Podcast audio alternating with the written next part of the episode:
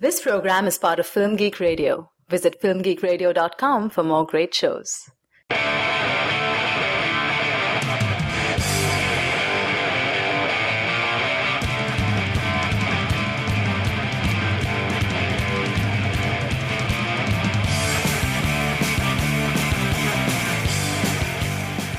Hello, movie addicts. Welcome to Cinema Fix, your stop for the purest, highest quality movie reviews on the block. I'm Andrew Johnson, and I'm joined today by my fellow dealer, Frank Reddy. Hello. This is episode number nine of Cinema Fix, and uh, today we're going to be talking about Tarsem Singh's new film, Immortals. And if this is uh, your first time tuning into Cinema Fix, all you need to know is that this is the show on Film Geek Radio devoted to discussion of mainstream blockbuster film, and each week we release an episode in two parts. The first part, which you're listening to right now, uh, is a more general discussion of the film with no spoilers. That'll last about 10 minutes. And then part two of our episode will contain spoilers, and it's going to be a much more in-depth look at what does and doesn't work about the film. As I mentioned, this week we're going to be talking about Immortals. Frank, why don't you fill in our listeners on what uh, Immortals is and what it's about, what they can expect if they go to see it. I don't know if I'm the best person to ask. Uh, I spent most of the movie kind of mentally counting down the minutes in my head until I got to leave the theater. I went into the movie completely neutral and remained completely neutral until the end of the film. Immortals is about.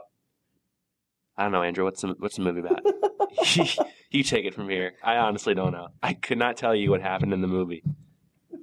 And again, that might be another spoiler. There's a Greek hero. There was a bow. There was a bad guy. Yeah, that's pretty much it. That's it, as far as the plot. That's about as good as it goes. Okay, so Immortals is one of those sword and sandal epics, kind of in the vein of Clash of the Titans. Uh, it's directed by Tarsem Singh, and it's about this guy named Theseus, played by Henry Cavill, who is a peasant, and it's about the evil king Hyperion, played by Mickey Rourke, who's trying to find the uh, Bow of Epirus, which is this ancient artifact that will allow him to essentially unleash these evil titans and take over the world. Uh, and there are gods like Zeus looking over things from heaven, hoping that this won't come to pass, but they've decided they won't intervene in the affairs of man. And it's up to Theseus to take down King Hyperion himself. First of all, Andrew, I want to beg to differ on your plot summary. Okay. If you remember, in fact, he wanted to release the Titans so that the Titans would destroy the gods we had a grudge against. Thank you. You're Very okay. much. You're correct. Yes. Let's try and get the plot right. Those writers put a lot of time and energy into that story. All right. Here's a clip. Listen to me! Fight for honor! Fight for your children! Fight for your future! Fight for immortality!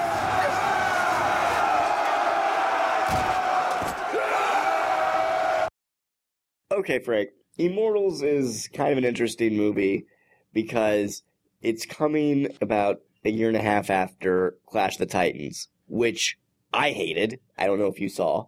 I couldn't bring myself to watch it. It was a terrible, terrible film. Like that movie, Immortals is also in 3D, and it's kind of drawing on these ancient Greek archetypes about the gods and mankind and supernatural creatures that need to be destroyed. And the difference is this is directed by Tarsem Singh, who previously directed The Cell with Jennifer Lopez and a movie called The Fall, which is actually really good. And you should check it. I would encourage all of our listeners to check it out if they haven't seen it. Um, what did you think of Immortals? Tarsem's take on Greek sword and sandal mythology. I thought that it was quite bad. Okay. Do you want to elaborate? We, we let's start the clock now and say we're, we're, going to talk about we're going to give our general impressions of this film for for ten minutes. So let us know what did you think. Dive into it.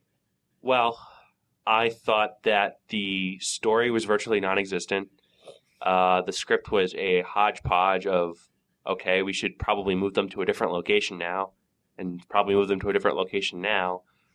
There wasn't really much of a story. Uh, the characters were two-dimensional at best, with really no arc, no goals, no reason to root for them, nothing very interesting or quirky about them can't really even tell one from the other. And the direction I thought bordered on gaudy It utilized the 3D format, but utilized it in a way that, hey, this is 3D, so I'm going to put a massive tree branch in the middle of the frame just because it'll be cool to have a massive tree branch popping out at you. I thought that it got in the way of the storytelling instead of enhancing it. What he did with the camera and the, So, what- so what you're saying is Tarsem failed to live up to the ideal of 3D that was promised by Very Harold and Kumar 3D Christmas. Is that what you're saying? Uh, more or less, yeah. I, I feel like he, he failed to. There are other directors like Steven Soderbergh. I feel like who do lots of movement with the camera and lots of interesting things. Who find a way to blend it into the movie much more, much better. Um, and they do great things with the camera without necessarily calling attention to it, which is the way I think it should be for a movie. I think it tells the story. It doesn't become the story. So I, I was very, very unimpressed. I was left wanting more. Not more of the movie, but just wanting a different movie with more better stuff. okay. He says eloquently. Well, I'm going to disagree with you. I actually kind of liked the film. I agree with you. Story wise, it's pretty bad. It's pretty basic. I mean, it's it's Greek mythology films 101. You've got your peasant hero who's going to rise up to become a great warrior. You've got your ancient artifact that needs to be found. You've got your villain that's planning on uh, unleashing the Titans. You've got this war brewing between the Titans and the gods. I mean, we've seen all this stuff before. So I agree with you. There's not a whole lot in terms of the script. However, I do think that Tarsem brings something to these proceedings as a director that does help it stand apart from other films in this genre and on the whole make it a better experience. Such as For example, while I won't say any of the acting in the, in, while I won't say the performances in the film are spectacular, I thought they were they were decent. At no point did I find myself thinking, "Oh man, you just delivered that line so terribly. Get off the screen. I'm irritated by by your presence in this movie." I mean, I thought Mickey Rourke uh, brings a great deal of menace to his portrayal of King Hyperion. I thought Henry Cavill, while he's a fairly standard, you know, he's he's just kind of your your your your typical handsome leading man. Unlike someone like say Sam Worthington, I didn't think Henry Cavill was a robot. he actually did seem to have a, a small amount of screen presence and a small amount of personality, which I liked. I liked the fact that Zeus wasn't an old guy with a beard throwing lightning bolts. I thought that was kind of an interesting take on Zeus. And, you know, even though there are a few lulls in the proceedings, on the whole, I felt like it moved from A to B to C fairly efficiently. And I felt like I could understand the mechanics of the plot. Like I could understand, oh, you need this bow of Epirus because that will help you unleash the Titans. Oh, you need to stop King Hyperion because he's destroying villages everywhere and he killed your mother. Basic, but I get it. You've got a clear motivation. I can go with it. And I think that visually, Tarsem is one of the most talented filmmakers out there, just for, on a technical level. And right away, from the opening shot, you can tell you're into something that's going to be visually spectacular. Just the opening shot is just this cage, this box in the middle of this cavern that the camera slowly pans around and through the uh, slits in the side of this box, you can see the uh, titans lined up perfectly symmetrically. And it's it's a really incredible image, and the movie's just filled with these really striking, very precisely framed images that really stuck out to me. So, it, it, it I kind of feel like this is what Zack Snyder wanted to do with 300. I feel like even though 300 is not a great film, and Immortals isn't a fantastic film, Tarsem was at least trying to bring some weight and some visual maturity to the proceedings as opposed to just be flashy. See, my problem is, is you can say mo- films are primarily a visual medium, which is true, but I, I don't think you can ignore the narrative component, which is you're trying to tell a story, and this, I don't think this tells a story well at all. I think that the goal is to have people care about the characters, or even for the script to, even in something like this where You know, you've seen this premise of the the you know the peasant who has to rise up and lead a thousand times. I think it can still be done well, and th- this didn't do it well at all. Like this didn't even make give you like make any attempts to you know have you kind of root for the character and follow the character and show his development. There was nothing there, and uh, to me, all the visuals in the world can't make up for that. I can understand that that sentiment. I would argue that because this is such an archetypal story and these characters are these very stock Greek heroes, I don't think he's really trying to do anything subversive with the genre. I think he's trying to just tell a standard Greek epic. And you know, when I think of stories like the Odyssey, for example, I remember reading the Odyssey and I didn't care too much about the characters. I wasn't like, "Oh no, I'm really invested in these people's lives." But you go along with it because it's a sweeping tale, because you're going to um, have these really interesting standard archetypes in place, like an ancient artifact, like monsters that need to be fought, and you're kind of just want to go along for the hero's journey. So, so I was willing to f- forgive the formula of the script, primarily due to the genre and primarily just due to the weight of Tarsem's visuals that he brought to to the proceedings. I mean, I'm not really asking for anything subversive to be done. I'm asking for a story to be well told, and the story wasn't even well t- like even in that basic plot, the story wasn't well told at all. It was random. Uh, there was no this happens, so they're going to do this, so and then that happens, so they're going to do this. It was just like, well, we should probably get moving on to the next part of the story now.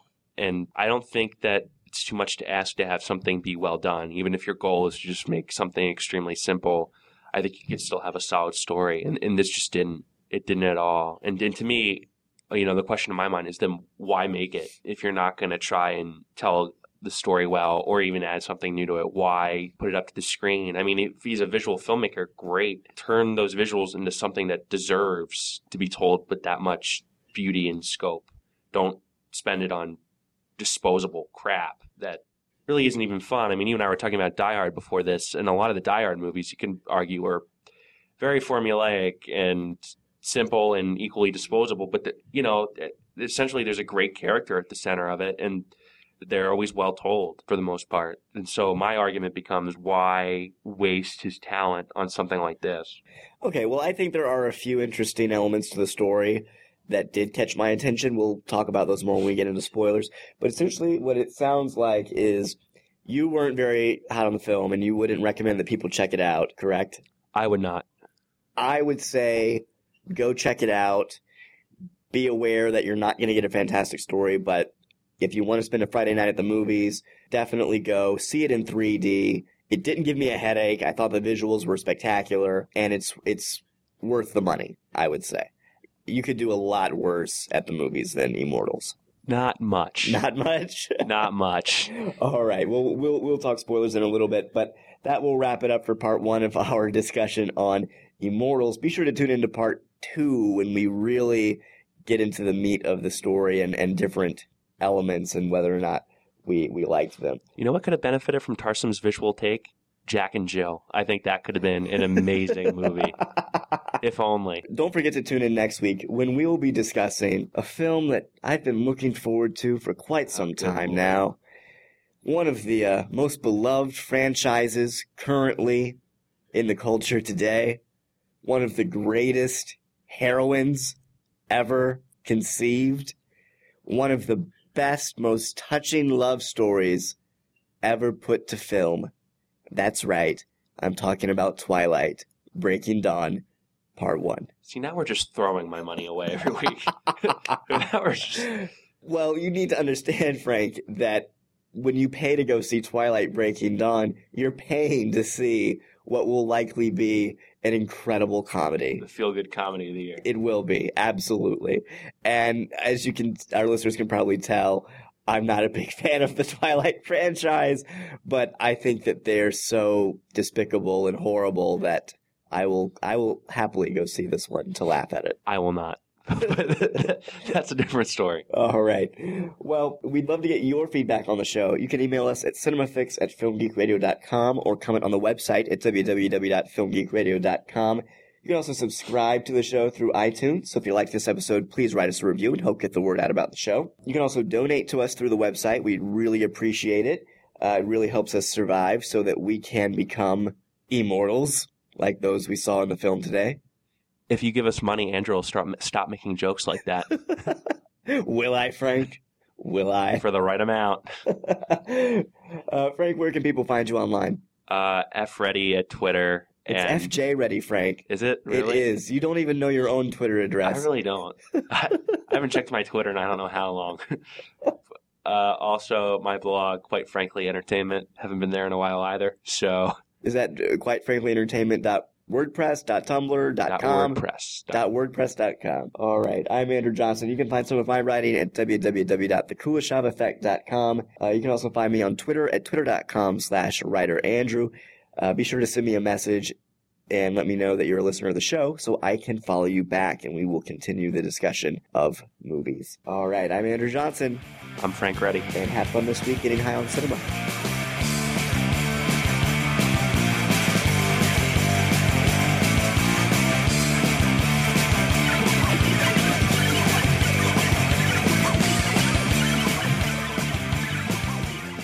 This has been a Film Geek radio production. Film Geek Radio.